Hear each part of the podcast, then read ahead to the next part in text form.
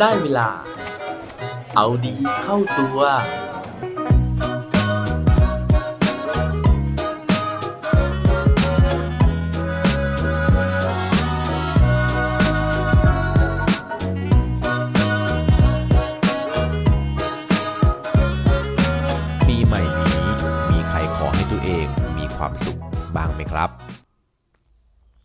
สวัสดีครับ พบกับผมชัชวานแสงปรีดีกร และรายการเอาดีเข้าตัว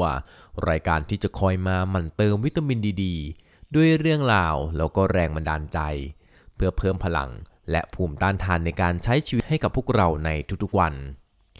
สำหรับ episode นี้นะฮะผมต้องบอกว่ามันมาช้ากว่าที่ผมคาดการณ์เอาไว้นะฮะเพราะว่าแรกเริ่มเดิมทีเนี่ยอยากจะให้เป็น episodeรับปีใหม่นะฮะเพื่อที่ทุกคนเนี่ยจะได้ รับความปรารถนาดีนะฮะในเรื่องดีๆ ในสิ่งที่ผมเนี่ยอยากจะถ่ายทอดออกไป แต่ว่าเนื่องจากสัปดาห์ก่อนปีใหม่นะ เป็นสัปดาห์ที่ผมเนี่ยตัดสินใจที่จะไม่ได้อัพพอดแคสต์ตอนใหม่ๆ ขึ้นไปนะครับ เนื่องจากผมสังเกตเห็นว่าสัปดาห์นั้นเนี่ยคนส่วนใหญ่ก็จะไปเที่ยวกันนะฮะแล้วก็ไม่ได้ไปทำงานนะฮะเพราะฉะนั้นพอไม่ได้เดินทางออกจากบ้านเนี่ยจำนวนคนฟังมันก็น้อยลงนะครับ ผมก็เลยตัดสินใจนะฮะขออนุญาต พักคลายหนาวนะฮะหนีหนาว เนื่องจากอากาศที่กรุงเทพหรือว่าในเมืองไทยเนี่ยมันเริ่มเย็นลงนะฮะก็เลยถือโอกาสใช้สัปดาห์นั้นนะฮะในการพักผ่อนแล้วก็ยังคงหาข้อมูลดีๆนะฮะเพื่อที่จะมาเล่าสู่กันฟังอีกเช่นเคยสาเหตุที่ผมเนี่ยอยากจะให้ตอนนี้นะฮะเป็นตอนที่เริ่มต้นรับปีใหม่เนี่ยก็เนื่องมาจากมันมีเนื้อหาที่เกี่ยวข้องกับคำอวยพรนะครับที่เราพูดพูดกันอยู่ทุกวันนี้ ซึ่งผมเชื่อว่าจนถึงวันนี้เองนะฮะถึงแม้ว่าจะเป็นหลังปีใหม่มาแล้วนะครับ แต่เวลาที่เราได้เจอคนใหม่ๆนะฮะได้พูดคุยกับคนที่เราไม่ได้พูดคุยมานาน ประโยคแรกที่เรามักจะพูดคุยกับเขานะฮะในช่วงนี้เนี่ยน่าจะเป็นเรื่องของการที่เราส่งคำอวยพร ส่งคำปรารถนาดีในช่วงปีใหม่นี้ และคำพูดที่ค่อนข้างที่จะป๊อปปูล่านะฮะหรือว่าได้รับความนิยมมากที่สุดในช่วงนี้เนี่ยผมคิดว่าน่าจะเป็นคำว่า Happy New Year หรือไม่ก็เป็นคำอวยพรที่บอกว่า ขอให้มีความสุขในปีใหม่ที่จะมาถึงนี้ แต่ว่าทีนี้นะฮะหลังจากที่ผมเนี่ยได้รับคำอวยพรแบบนี้มาเหมือนกันนะฮะแล้วก็ผมเองก็เคยใช้คำอวยพรแบบนี้ อวยพรให้กับคนอื่น รวมถึงพูดกับตัวเองในวันที่ปีใหม่เนี่ยมาถึงเหมือนกันนะฮะ ผมก็มานั่งคิดว่าจริง ๆ แล้วเนี่ยคำอวยพรที่บอกว่า Happy New Year หรือขอให้มีความสุข มันเป็นคำอวยพรที่เหมาะสม และเป็นคำที่เราอยากจะได้จริง ๆ หรือเปล่า ถ้าเกิดว่าอยากรู้แล้วนะฮะว่าทำไมผมถึงคิดแบบนั้นนะฮะ ไปฟังพร้อมกันได้เลยครับ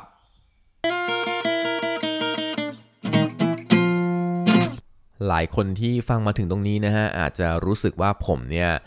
บ้าไปแล้วหรือเปล่านะฮะเพราะว่าการที่เราขอให้ตัวเราเองมีความสุขนะฮะหรือว่าการที่เราอวยพรให้คนอื่นมีความสุขเนี่ยมันก็เป็นเรื่องปกตินะฮะแล้วก็มันก็น่าจะเป็นสิ่งที่ใครๆก็อยากได้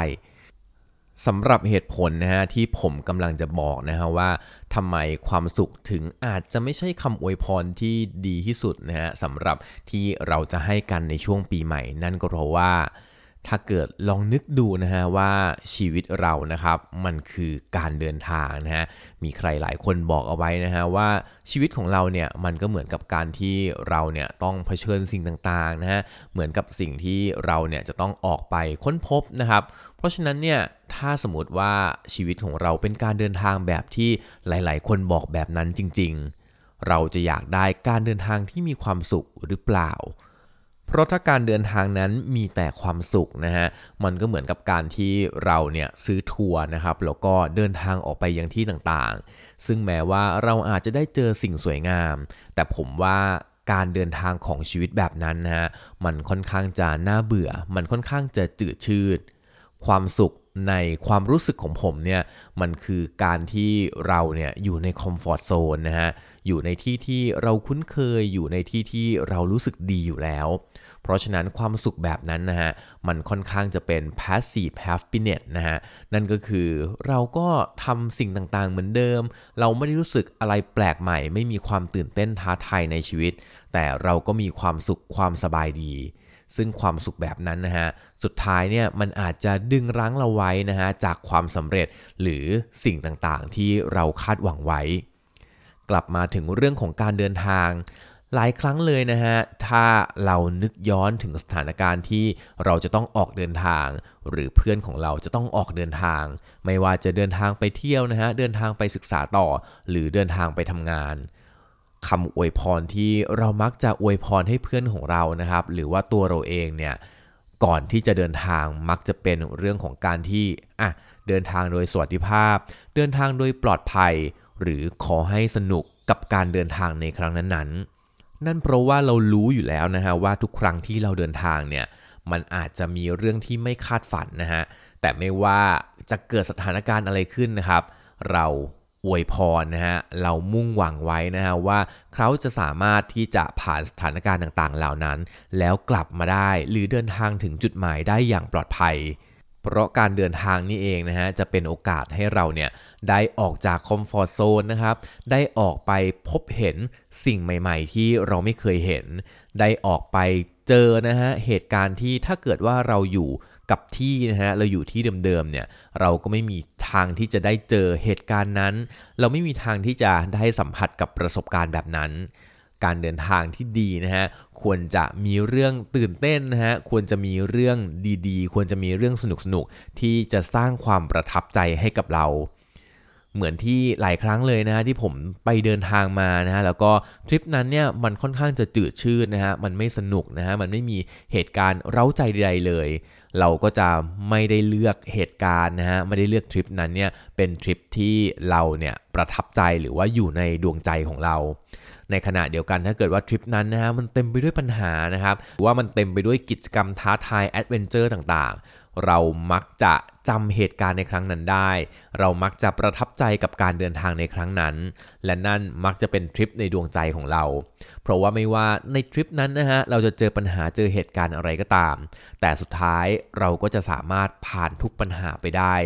แล้วพอมองย้อนกลับไปนะฮะ เหตุการณ์ร้ายๆในทริปนั้นนะครับ มันก็กลายเป็นเรื่องดีๆนะฮะ กลายเป็นเรื่องที่เราได้เรียนรู้ และสุดท้ายเนี่ยเราก็จะแข็งแกร่งขึ้น แล้วก็พร้อมสำหรับการเดินทางในครั้งถัดๆไป เหมือนกันนะฮะกลับมามองย้อนกับชีวิตของเรานะครับ ถ้าเกิดว่าปีหน้านะมันเป็นปีที่มีความสุข มันก็อาจจะดีนะฮะแต่ว่ามันอาจจะเป็นอีกปีหนึ่งที่เรารู้สึกว่ามันน่าเบื่อก็เป็นไปได้ เพราะฉะนั้นสำหรับผมนะฮะผมรู้สึกว่าคำอวยพรที่เราควรจะให้แก่กันเนี่ยมันอาจจะไม่ใช่การขอให้การเดินทางในปีหน้าเป็นปีที่มีความสุข แต่ มันจะดีกว่าไหม ถ้าเกิดว่าเราขอให้การเดินทางในปีหน้าของเราเนี่ยมันเป็นการเดินทางที่ปลอดภัย เป็นการเดินทางที่สนุก มันเป็นการเดินทางที่เต็มไปด้วยสีสัน แล้วก็มอบประสบการณ์ดีๆ ให้กับเรา เพื่อให้เราเนี่ยพร้อมที่จะเดินทางในปีถัดไป และปีถัดไปเรื่อยๆ เพราะฉะนั้นนะฮะถ้าเกิดว่าทุกคนที่ฟังมาถึงตรงนี้นะครับ ผมขอถือโอกาสนี้ในการอวยพรให้ปีหน้าของทุกคนนะฮะเต็มไปด้วยสีสันแล้วก็ความสนุกอย่างที่เราอยากจะได้ครับ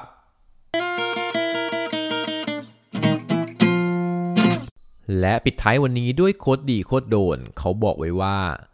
Life is a journey with problems to solve and lessons to learn, but most of all, experiences to enjoy.